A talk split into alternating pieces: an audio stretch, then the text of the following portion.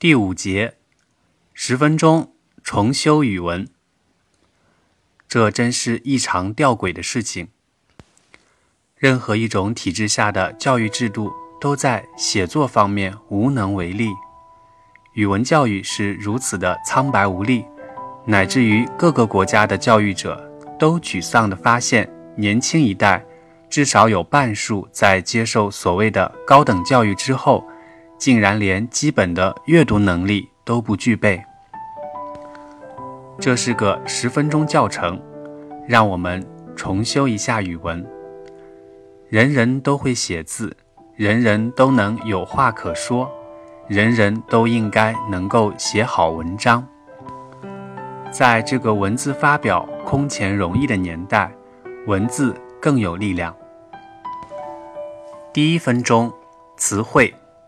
Vocabulary，最好换个角度重新认识词汇。名词是干什么的？名词是用来记录你所能够感知的事物，管它是抽象的还是具体的。形容词是干什么的？你用形容词来记录你对你能够感知的那个事物的感知。动词呢？动词用来记录你能够感知的那个事物所发出的动作。那么最后副词呢？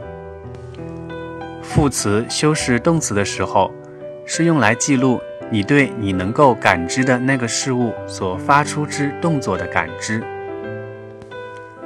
副词用来修饰形容词的时候，是用来记录你对你能够感知的那个事物的感知的感知。这一分钟的内容看起来比较拗口，只要能做到对这些文字断句准确、理解无误，那么仅在一分钟之后就已经脱胎换骨。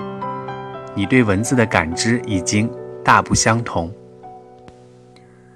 第二分钟，语法 （grammar），你不一定要成为语法学家，但你起码要知道基本规则。这就好像投资股市，不一定非要先成为林奇或者巴菲特；享受电影，不一定要先成为徐克或者斯皮尔伯格，但起码要学习最基本的游戏规则。中文也好，英文也罢，语法书一本就够。了解基本规则之后，就开始动手写字，把语法书当做地图，需要什么就去查什么。查多了就全记住了，就好像一个地方去了好几次之后，就再也用不着查地图了一样。千万不要相信那些鬼话，说什么不用学语法，人家发疯是人家的事儿，你情愿当傻子相信疯子，那是你的问题。第三分钟，逻辑，logic。逻辑应该是所有生物中人类所特有的得之不易的工具。亚里士多德的三段论是最基础的东西，但是生活中运用逻辑时，所要面对的是不确定性、复杂性。必然成立的三段论，比如大前提，人都是要死的；小前提，苏格拉底是人；结论。苏格拉底必然会死的，往往没有什么实际意义。生活中要处理的更可能是这样的情形：大前提，政客通常都不可靠；小前提，奥巴马当然是政客。结论是不确定的，分析是复杂的。奥巴马到底有多可靠？追求逻辑上的准确。所有的挑战基本上都来自于一个人是否勇于面对不确定性与复杂性。第四分钟，文风，style。常见的文章起码可以如此二分：文艺类文章与说理类文章。这两类文章很不相同。基本上，文艺类的文章可能更注重修辞。更考究措辞，更华丽，更天马行空。然而，说理类文章的根本目的是为了让人看懂，传递信息，积累知识，交流经验。因此，说理类文章的文字最好简洁、朴素、有效、准确、具体。当然，这不是铁律。如果有能力用华丽的文字说清楚道理，也不是不行。反过来，用朴素的语言叙述动人的故事，也未尝不可。但是，所有希望自己的思考结果能够有效表达的人，都最好牢记这十个字的标准。仅仅十个字而已，却已经足够。第五分钟，修辞。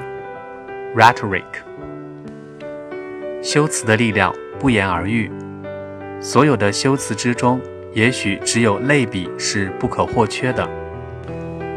类比的本质是为了说清楚大家不熟悉的 x，先去找一个一；大家都熟悉的二与 x，至少某一方面最相似、最接近的 a，最终做到 x 对大家来说不言而明。小学老师说，地球的构造就跟鸡蛋的构造差不多。中学老师说，原子内部的构造与太阳系的构造如出一辙。对那些拿一两个反例试图反对某一观点的人，我们说，随便哪一只破烂钟表都能一天对两次呢。这些都是类比，类比的力量就在于此。它是我们作为人类从无知跨越到有知必须的桥梁。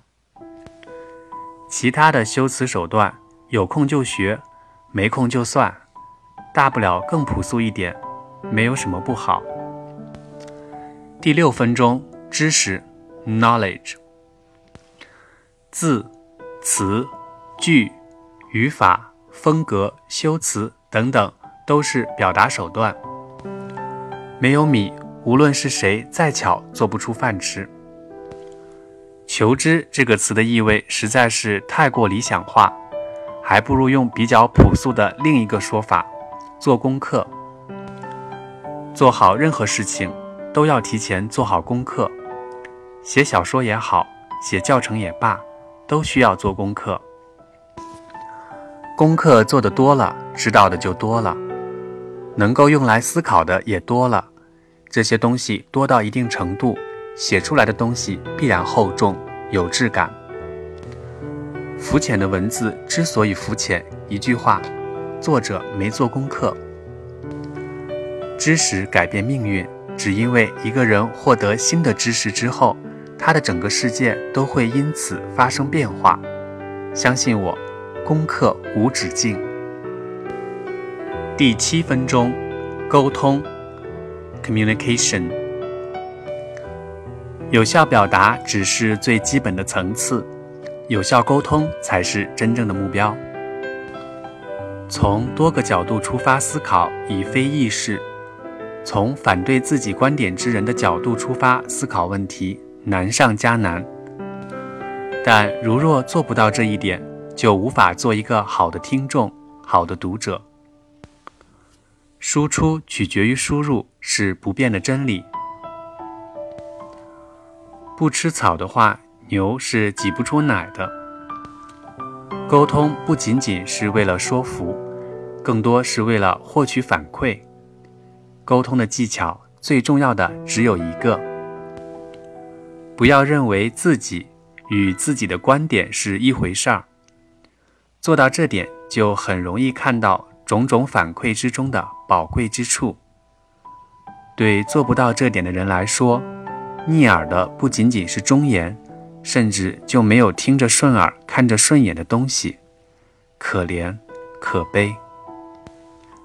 第八分钟，实践，practice。经验需要积累，而积累只能通过实践。所谓下笔如有神。一看就是不会写文章的人才可能相信的痴心妄想。好的文章从来都不是一蹴而就的，好的文章从来都是改出来的。所谓的灵感也更可能在实践中闪现，而不大可能凭空而出。作者写字就好像司机开车一样，司机要积累到一定的驾驶里程，才可能遇到所有可能遇到的安全问题。